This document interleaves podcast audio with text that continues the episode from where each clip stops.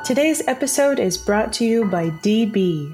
DB is a Scandinavian brand that makes backpacks and bags to help people on the move stay ready for anything. From the streets to the peaks, DB's gear is travel tested by some of the world's best athletes, adventurers, and creators. Over the past decade, DB has designed and developed, released, and refined the best bags in the market. With DB's patented hookup system, you are able to attach smaller products to your backpack, roller, or tote. This is going to be a total game changer for me post pandemic. And when things start opening up again, I will be going to a lot of conferences and meetings all across the country. And I have a service dog. So the idea that I can kind of combine everything into one simple system and have a backpack that actually fits all of my gear and Willie's is phenomenal. I can't imagine traveling again like I did, you know, two years ago with Willie, where I was struggling with my bags. Willie was not happy with everyone at the airport staring at him, thinking he was an emotional support dog that they could just pet. so, this will kind of help streamline our day to day at the airport and make things a lot easier. We are teaming up with DB to exclusively offer our listeners 10% off your next purchase by using the code POD10 or going to the link in our show notes. That's P O D 10. DB, it's time to move on, time to get going. The Oracle Network.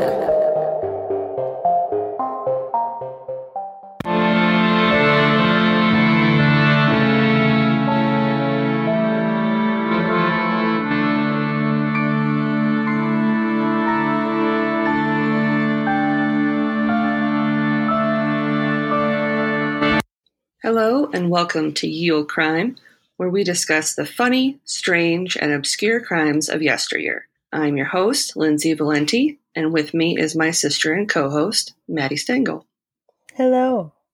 Hello. How's it going? It's going. I feel the same. it's been a very long week. Yes, it has. This is our last episode of September before we enter into spoopy, Spoopy? October. hmm Spoopy season. Spoiler alert, this one has a lot of French in it. And Uh oh. we all know how great I am at languages, so I will do my best. I also, I don't know why, but I feel like the French stuff is always just like so messed up from back then.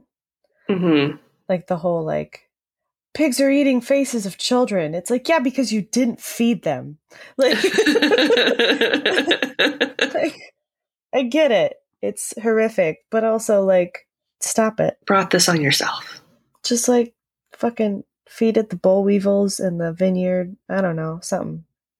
Yeah. So this week we are going to be talking about Marie Joseph Corriveau. Have you heard of her? No, but I feel like she's a poisoner. No. Oh, We'll get into it. okay. Information was pulled from the following sources.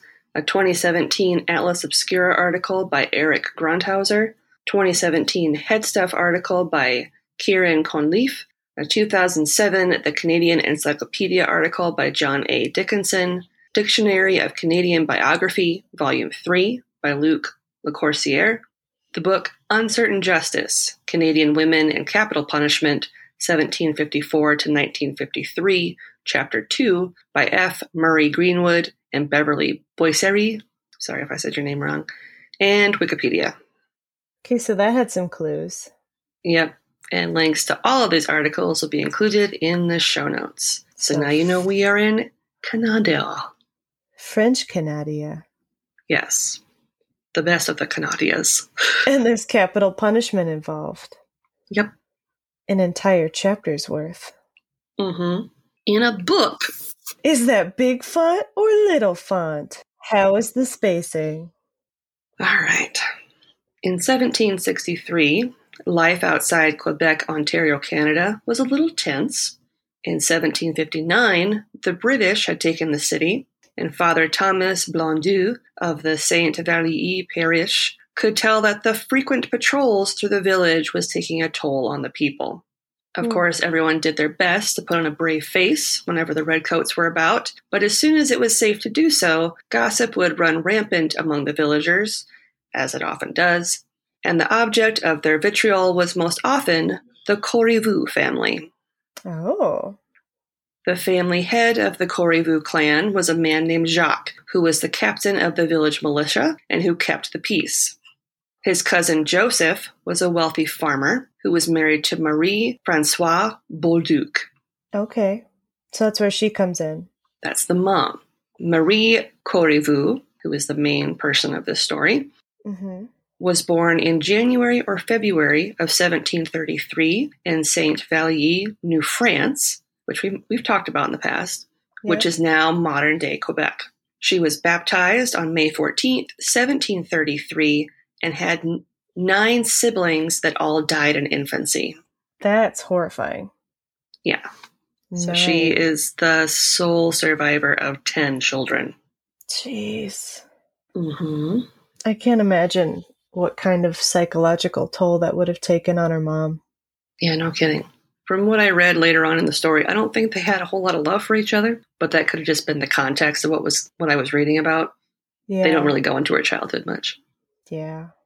Marie married a farmer named Charles Bouchard on November 17th, 1749, at the age of 16, and Charles was 23. Gross. Yeah. Marie had three children with Charles Marie Francois in 1752, Marie Angelique in 1754, and Charles Jr. in 1757. Why? Why do you name your children your name? They went by Francois and Angelique, but yeah, I don't know. It must it must be a French a French thing. I don't know. It just seems so ridiculous. Yeah. Like, we're going to name, I'm going to give you my name, but you can never use it. Yeah. What? Yeah. Stop it. Her husband Charles died on April 27th, 1760, leaving Marie a widow at the age of 27. Uh oh, that's not a good time frame. No.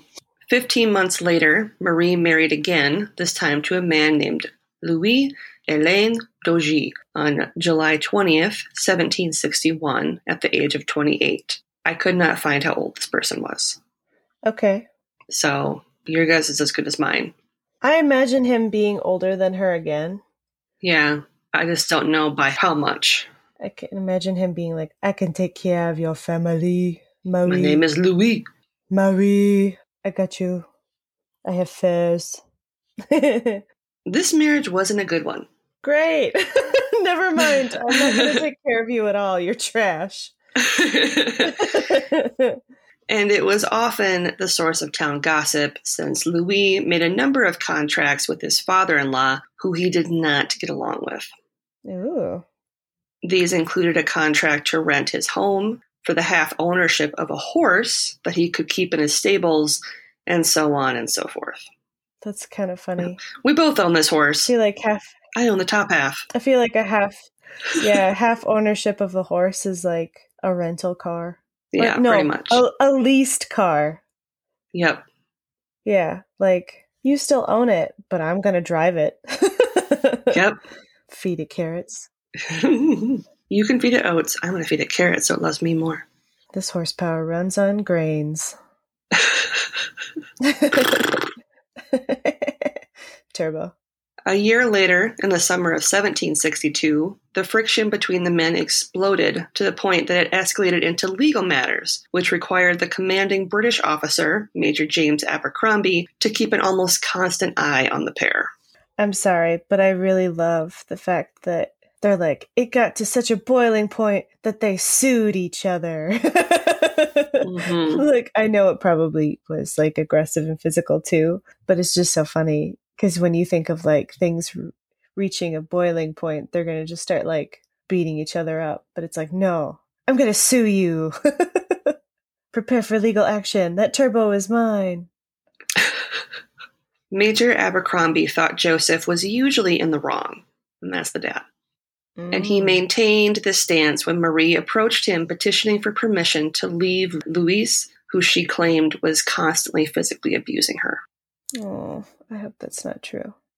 On January 26, 1763, Joseph once more approached the major and claimed that Luis had assaulted him. This time it wasn't just his word against Luis's, there was a witness to the attack. However, Major Abercrombie refused to pursue any course of legal action against Luis until he'd had a chance to talk to the witness. Makes sense. This angered Joseph, who muttered in disgust as he walked away, stating, quote, some misfortune will happen, end quote.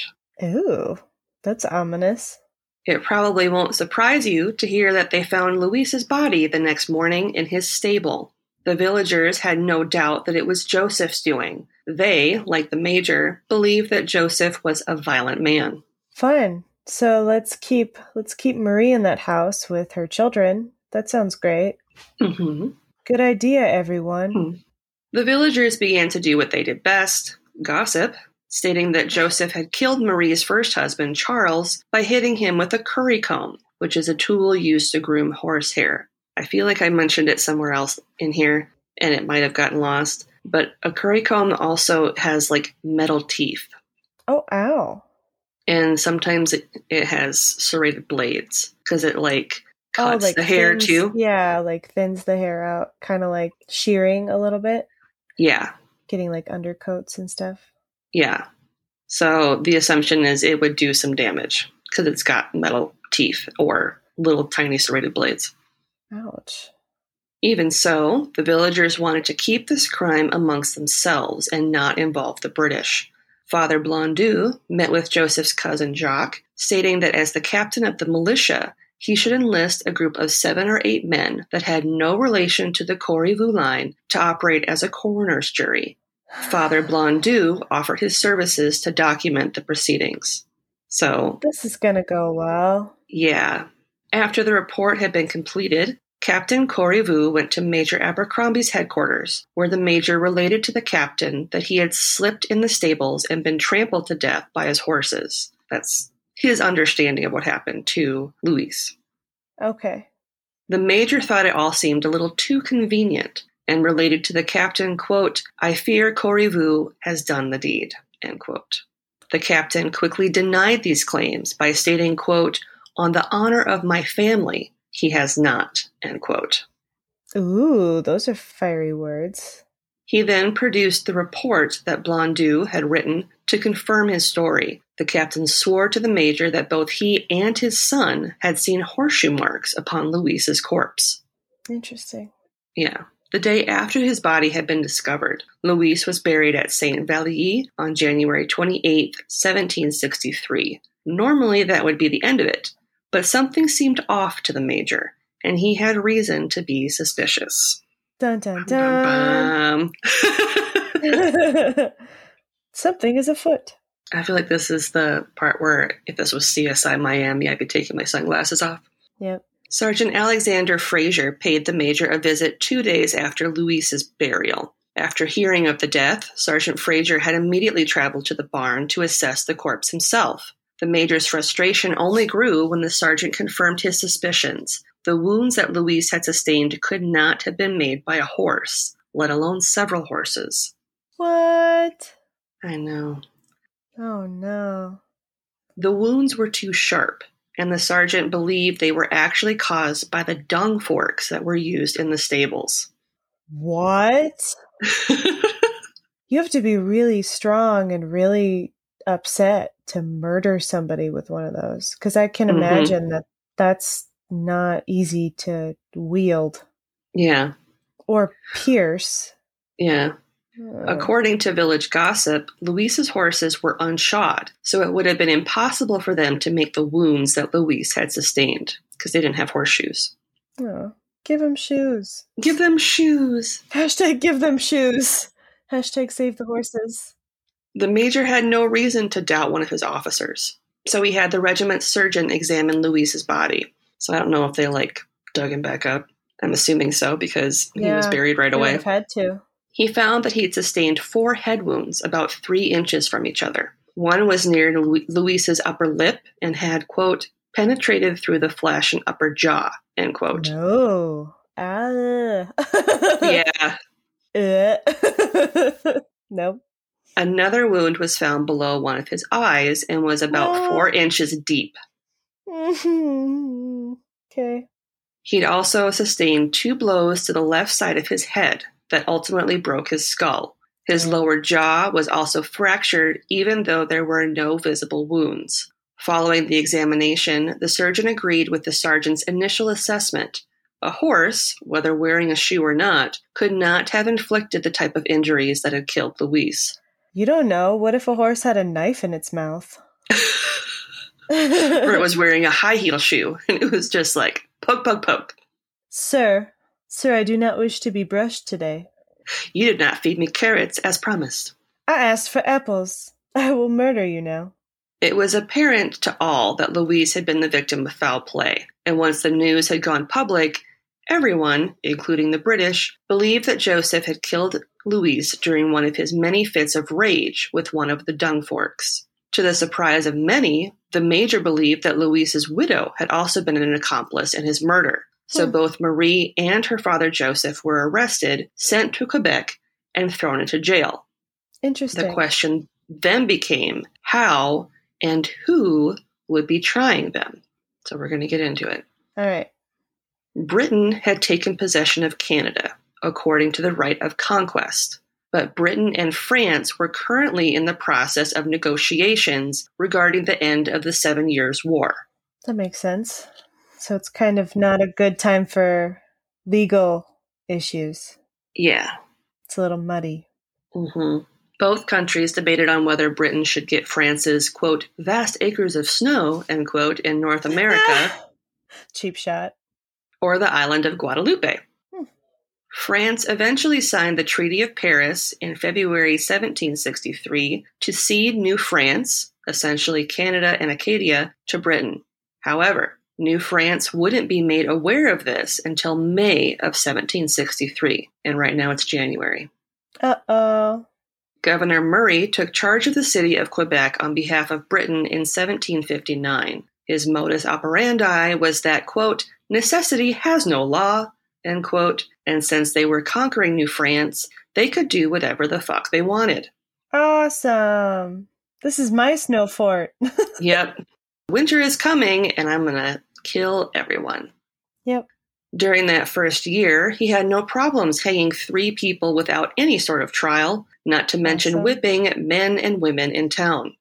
Perfect. It wasn't until the rest of Canada surrendered that any type of order was restored under the Governor General Francois de Rigaud de Vaudreuil. Awesome.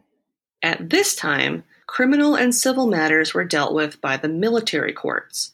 Oh, Yeah. perfect.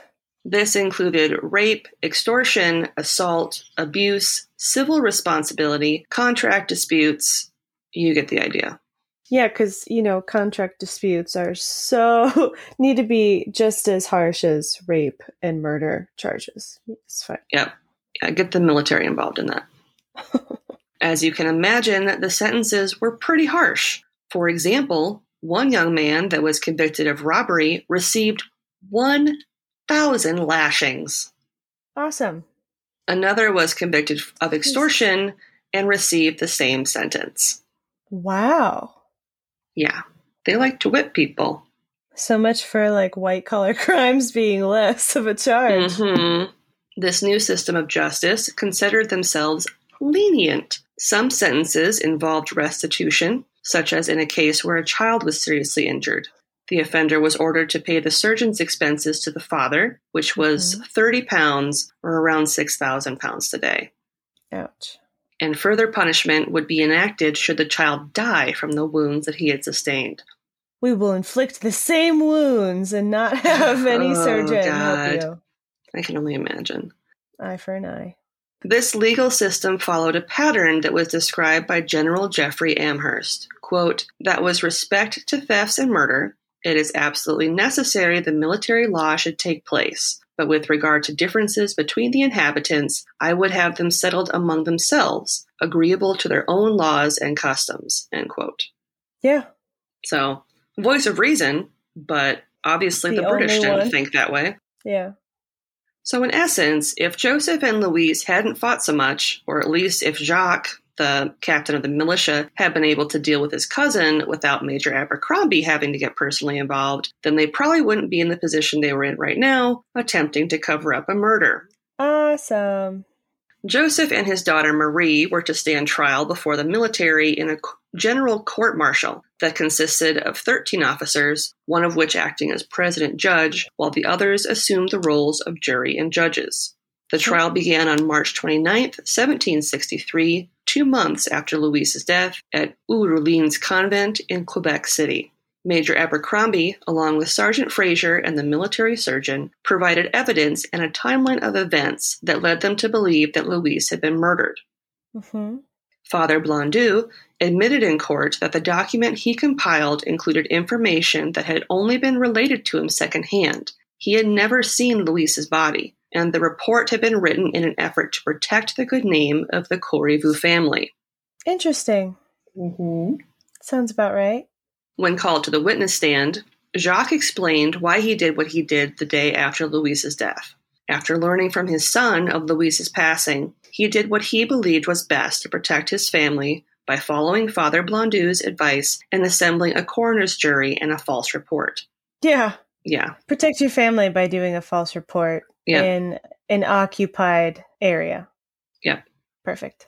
Charles Denis, who was the next witness called to the stand, testified that he'd heard from the captain that if the matter wasn't handled correctly by the people of St. Vallier, then Major Abercrombie would get involved. And the people were scared enough of the British to want to avoid that as much as possible. Yeah, that makes sense. Charles also shared that Joseph's maid had heard him get up in the night before hearing, quote, a great screech, end quote, after which he returned home.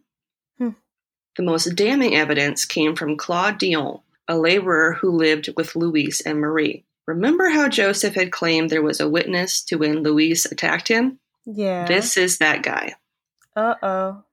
Now that he was under oath, his side of events were a bit different than what Joseph claimed. Claude stated that two nights before Louise's death, Joseph had gone to his son in law's stable to collect the horse they shared, but Louise refused to release the horse to him until it had been fed.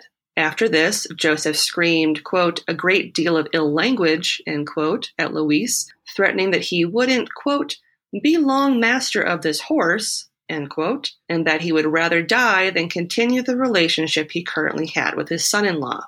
Well, that's uh, funny you should say that. Yeah. Hmm. careful what you wish for.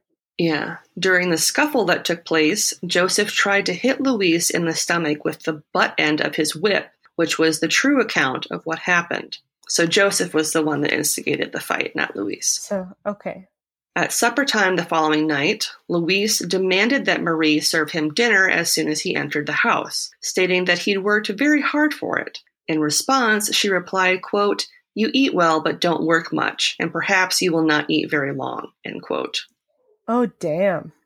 An enraged Louise slapped Marie several times after this. Awesome. Claude noted that he learned of Louise's death the next morning from a soldier, so he rushed to the stable to see for himself and saw that he, quote, had been murdered and not killed by his horses, which were not shod, end quote. Mm-hmm. Upon entering the house, he came upon Marie, who was sobbing, quote, My poor Louise is dead. His horses were vicious. They killed him, end quote. Yeah. Claude told her that it was impossible for the horses to have killed him. Quote, Go see him, he has holes in his head. These cannot be caused by the horses, which are not shod. End quote. Marie then asked him, quote, Then who killed him? End quote. Hmm. Captain Jacques' son was also called to testify. The morning Louise's body was found, Joseph came to Jacques' house, and after telling him that a horse had trampled the man to death, he asked the young man to send a servant to help him, quote, take up the corpse, end quote. Yeah, that makes sense. The young man answered that he would have to speak to the heads of the parish first. Joseph replied, quote, Let them take me, hang me. I am no runaway. I shall not dishonor my family. End quote. Hmm. The young man then went to fetch his father, also believing that Joseph was guilty of murder. It's believed that Louise was killed before dawn on January 27th, 1763, with a dung fork to the skull. Jeez. I know. Can you imagine? Uh, I hope it was a quick death. Like, as soon as that happened, you were like, your soul was like, "Yep, bye," and then Peace out. nothing else. There was no evidence to tie Joseph to the murder, and no witnesses to him being in the stables the night in question. The trial was quickly devolving into a lot of he said, she said from the witnesses that were called to testify, and it would only get worse. awesome. Francois Bouchard, the eldest of Marie's daughters from her first marriage, stated that her mother had come to visit Joseph at seven o'clock the night of the murder, and both Joseph and his wife were in bed when she arrived, but she still had a conversation with them. She then warmed herself by the fire before heading home. Francois shared that she only learned of her stepfather's death when a worker came by early in the morning and told her. This testimony was immediately contradicted by Marie's mother, who testified that her daughter hadn't come to visit them on the night of the 26th. She'd come the morning Louise had been found dead. She was Hmm. adamant that her version of events was true. This is fun. Yeah. Angelique, Marie's youngest daughter, who lived with her mother and stepfather, was called to testify next. She claimed that her stepfather had woken her up several hours before dawn and placed her in bed with her mother, telling her that he was going to the mill to work and he had the harness for the horse with him. Louise's brother Joseph, there's so many Josephs, was called to the stand and finally a motive was given. Several people had told him that his brother had told his wife Marie that he was going to go to the mill on January 27th. Okay. She replied, quote, Are you taking my father's horse? End quote. Louise loudly told her that it was his horse as well, and after this, Marie rushed to her father's house, and Isabel, Joseph's maid, heard a great noise after that, which to her sounded like the horses were being beaten.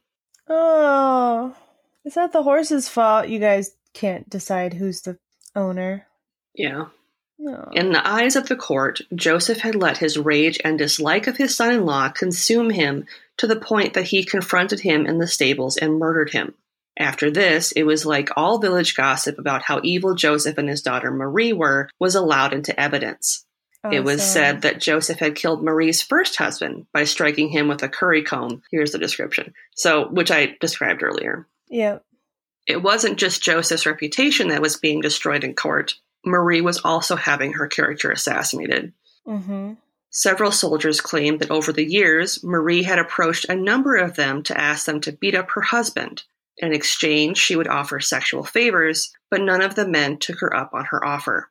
Ah, Even Claude, who had testified earlier against her father, shared that she often would make inappropriate advances towards him, and she was also a notorious drunk who would sell anything she could get her hands on in order to purchase more liquor. oh, it's very sad. Yeah.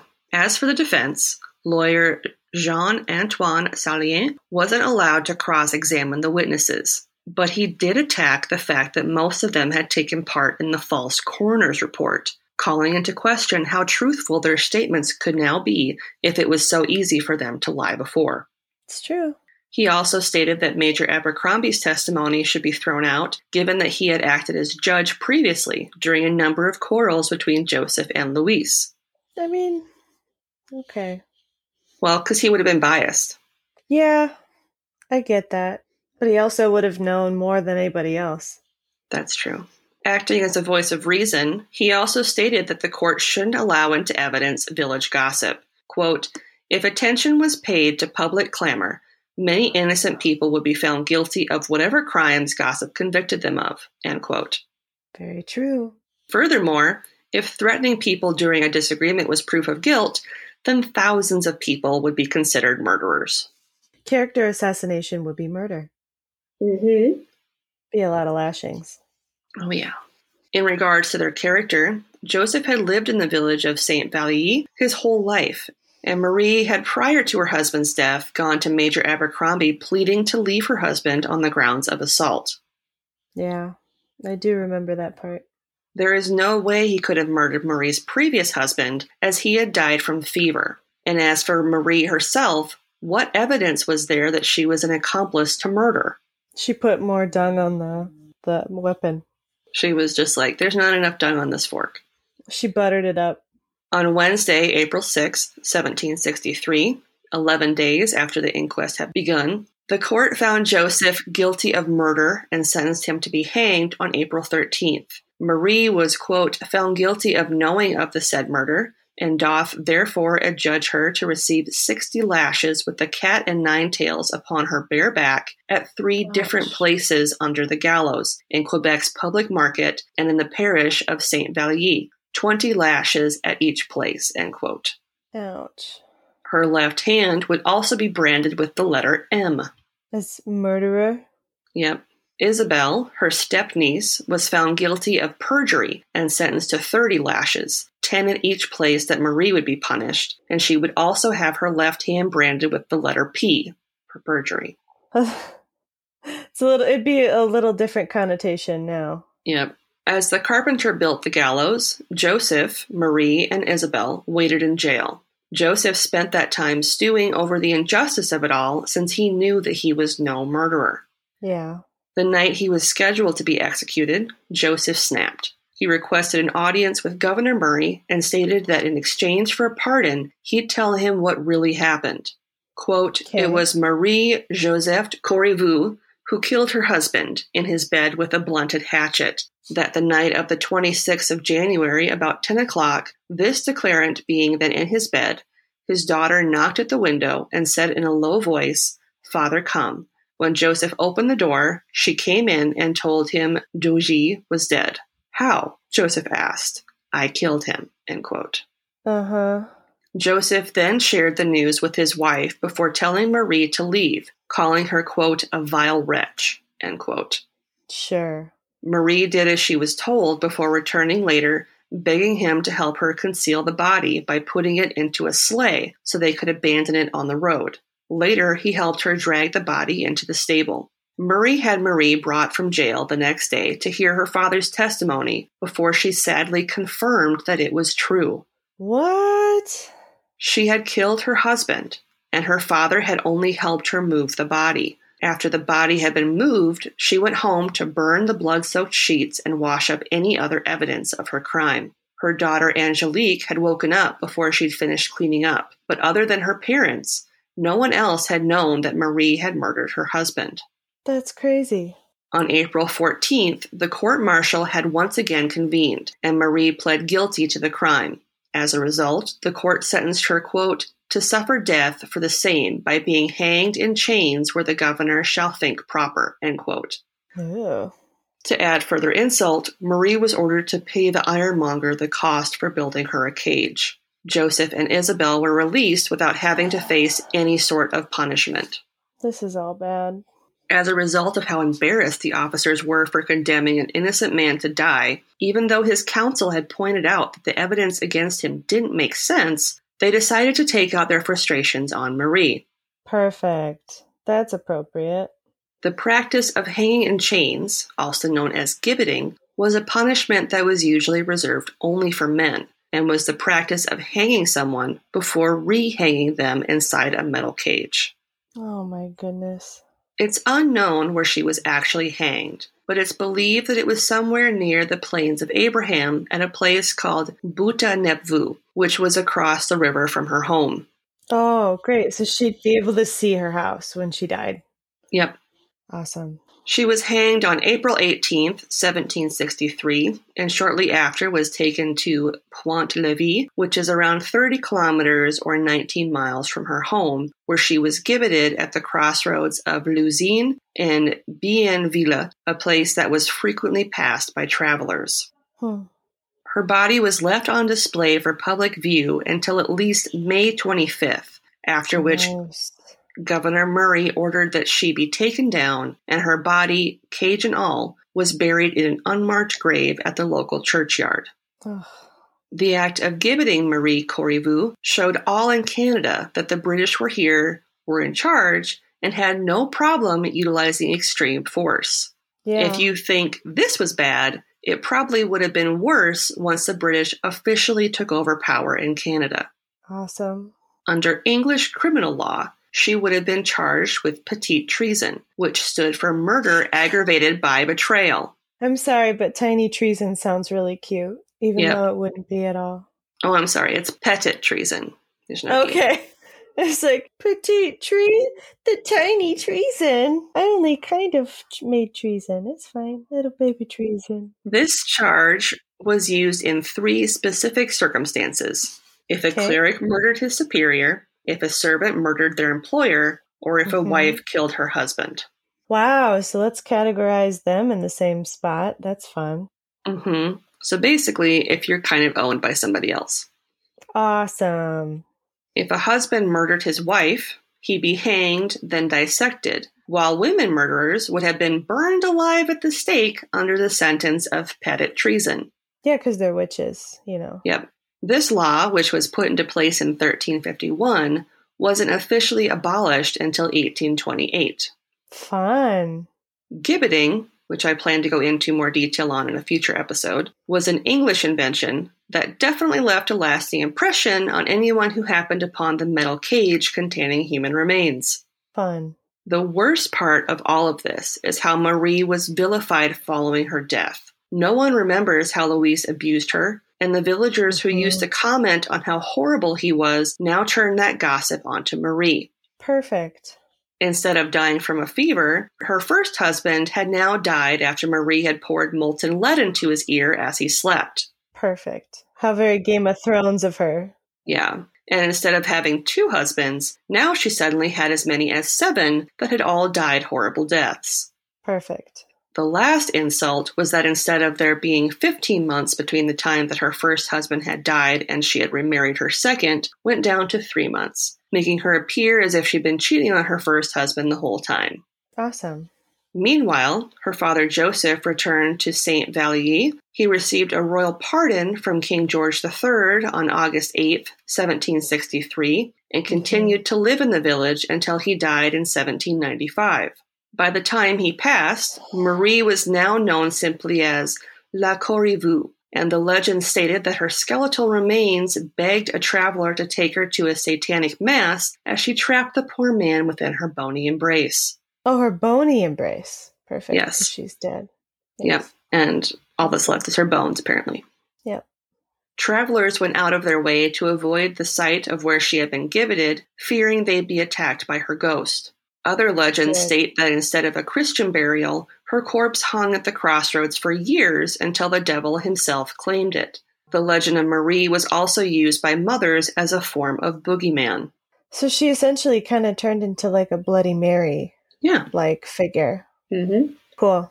Marie's memory continued to be warped through time after oral history transformed into written word, starting with histor- historian Philippe Aubert de Gaspé, who had book L'Ancien Canadien that was published in 1863. Each telling of her story removed more and more details of the real life woman, leaving out how she'd been beaten to the point that she'd begged the British to allow her to leave her marriage. Yep.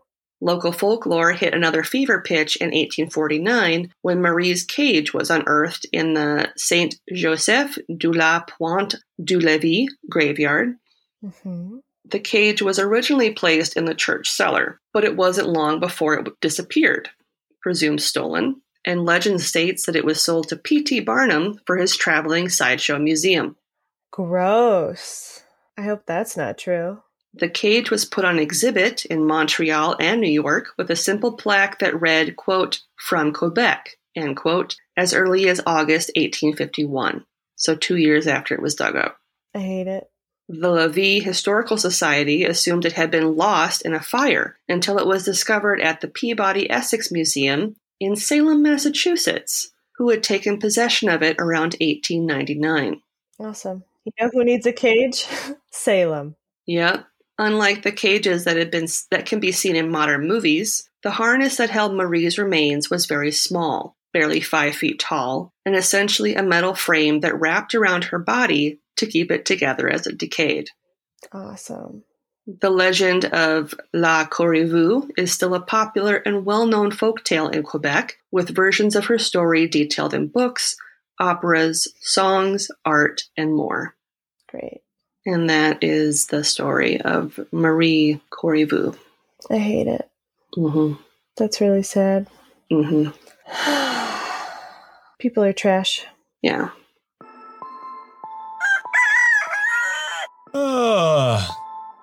Oh my god. John, were you up on Wikipedia all night?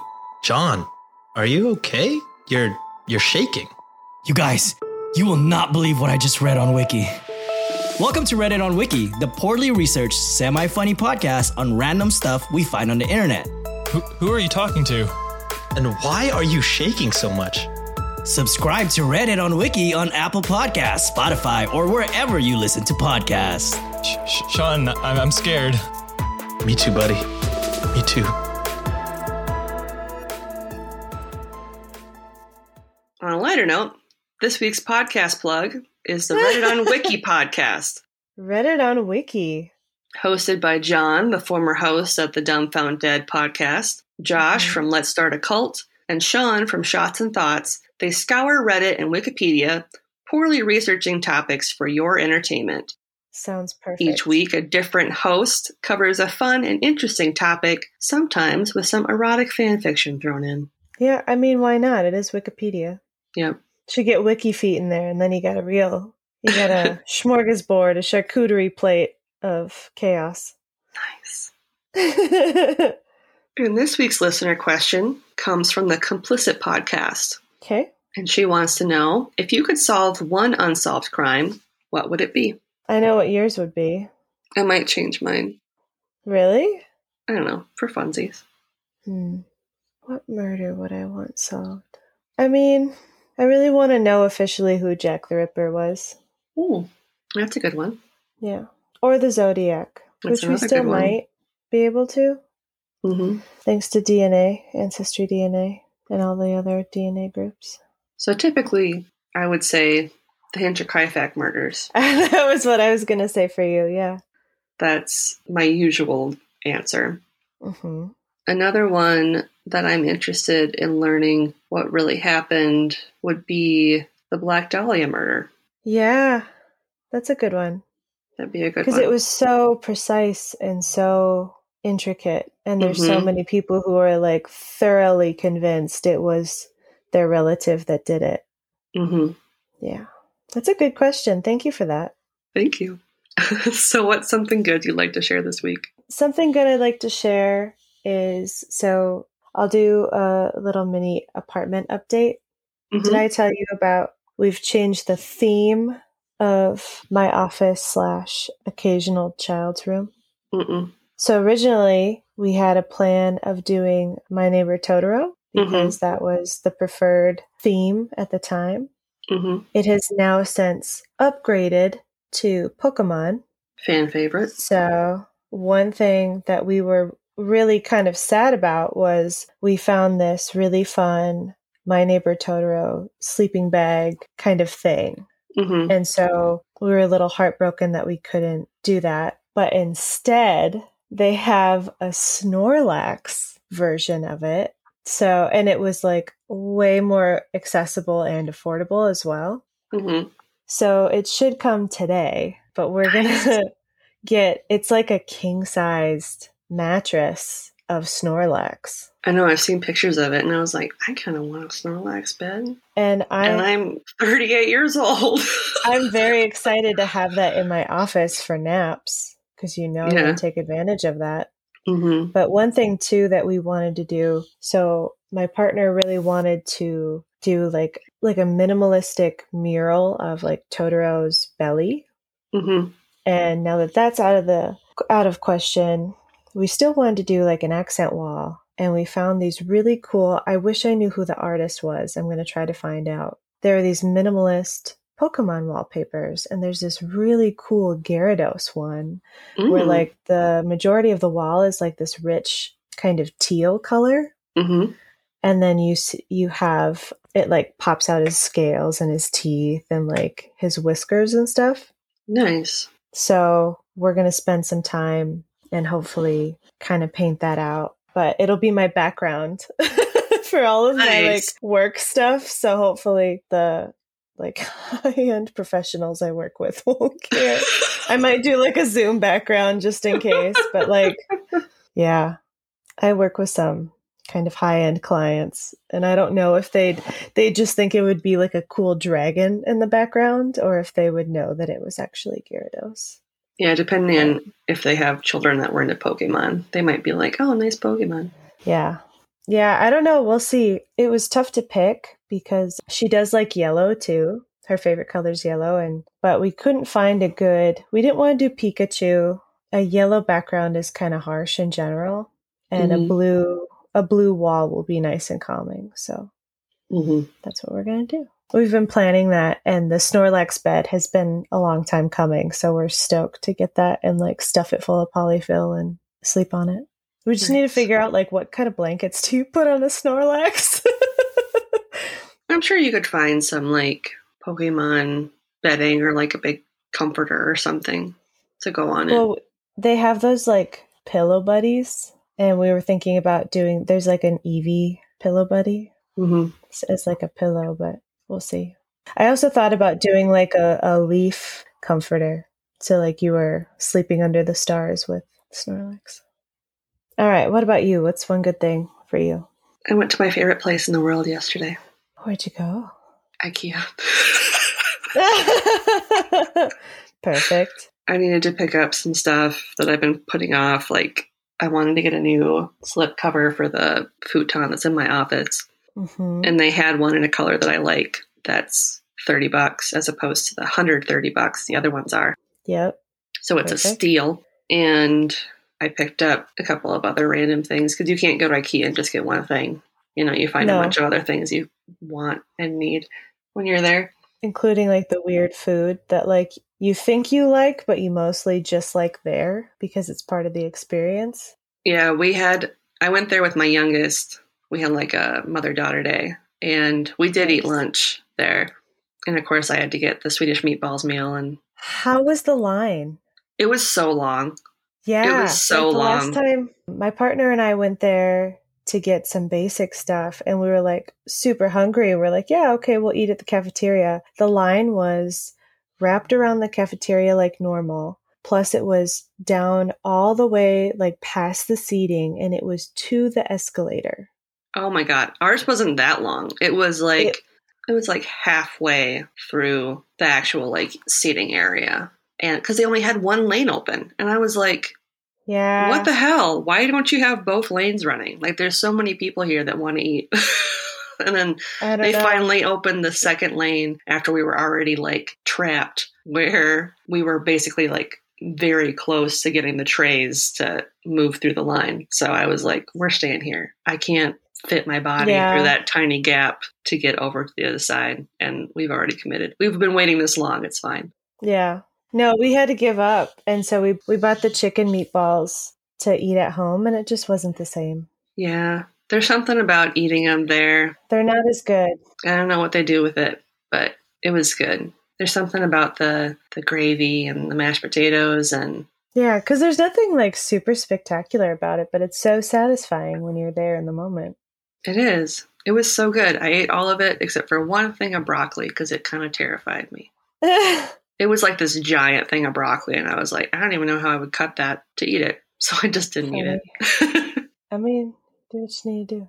and my youngest and I shared one of the toffee cake, whatever things that are made Okay. with uh, Daim candies. Nice. It was so good. It's bet. got like the wafer filling and stuff like that. It was so good. Oh, I love anything with a wafer filling. Yeah. And I got a giant stuffed shark, which I'm super pumped about. And she wanted the koala because it was like a mom Mhm. koala with like her little baby. And I was like, sure, why not? Cute. And after we were done, Just had a good day. we went and got boba, which is always good, and went home and just kind of hung out. And it was a good day. It was a That's good awesome. day. I love IKEA. I could literally spend hours there. And we did. We spent like two hours there because of like lunch. But Yeah. once we like were going through and getting the things that we needed, we were probably only there for like a half hour. On that note, you can find us online at yeoldecrimepodcast.com. We're also on Twitter at yeoldecrimepod, on Instagram at yeoldecrimepodcast. We're on YouTube. We are close to being able to have our own vanity URL. You have to have at least 50 subscribers to do that. So if you have Oh. not subscribed to our YouTube channel and you do go on YouTube and you do like listening to things on YouTube, please subscribe so we can have a vanity URL because apparently that's really important to me. And new Nice. discovery. If you'd like to send us something in the mail, you can do so at Ye Olde Crime Podcast, P.O. Box 341, Wyoming, Minnesota 55092. You can also Mhm. email us at yeoldecrimepodcast at gmail.com. We are still accepting submissions for our Halloween episode. So if you have any spooky stories, paranormal encounters, if you saw a cryptid, which would be fan like amazing, send Yeah. your stories in. We did get a submission from our friend John over at the Everyone Dies in Sunderland podcast. Really? Yeah. Hi, John. So I'm excited to read that one to you because it's pretty messed up. We still need to have him for a show. We need to have them all on. Yep, I know. He need was to tell us a messed up story. yeah, he, he was like gently prodding me, like, when are we going to be on your show? And I was like, I'm sorry. Let's get something on the calendar. So Never. I'm busy. Just kidding. I don't have time you. for you. I just don't have time. get over it. I'm still in the IKEA cafeteria line. I don't have time. I'm still waiting for my meatballs. I don't Right. live here. The second I finish my meatballs. Yep. A great way to support the show if you can't do so financially is to leave us a five star rating and review. You can do it on Apple Podcasts, Podchaser, Goodpods. I know there are some other platforms that I have forgotten to mention. And this one comes from Apple Podcasts from Okay. Loop MM, and they say unique stories! Exclamation point.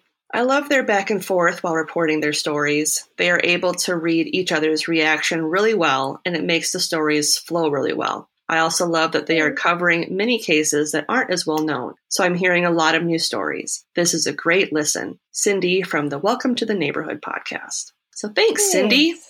And also thank you for welcoming us welcoming us to the neighborhood with your title. Thank you. Perfect. If you are willing and able to support us financially, you can do so with a one time donation on Buy Me a Coffee. You can mm-hmm. also join our Patreon for as low as a dollar a month, where you can get early ad free access to all of our episodes. That includes our cramp word episodes. You can also support us at the $5, 10 and $15 tiers to get some extra benefits. You can also purchase merch on our TeePublic store. There is no sale this week, but October is coming. So I'm sure there's going to be Uh-huh. some fun sales. Boop spoop. Whoop whoop. And this is the last week that you can purchase our birthday merch designs before we switch Hmm. over to fall. So I have some fun merch ideas in store. Does it involve what's that color of green that caused all the issues? Oh, Scheele's green. Scheele's green. Maybe I'll make a shirt that you can only get with green. You can only get it on green. Yeah. Yeah, like different shades of like emerald green or like like a bright Kelly green, dark green, that kind of thing. Mhm. Ah, I want that shirt now. Yes. Of Okay. Just like this beautiful woman whose like face is melting into like a skeleton. Okay. I'll see if I can make that happen. Bathe me in green. Death green. Asbestos is all the rage. Yes. I heard lead's a good thing. And on that note, as always, I'm Lindsay, And I'm Madison, and we'll see you next time with another tale as old as crime.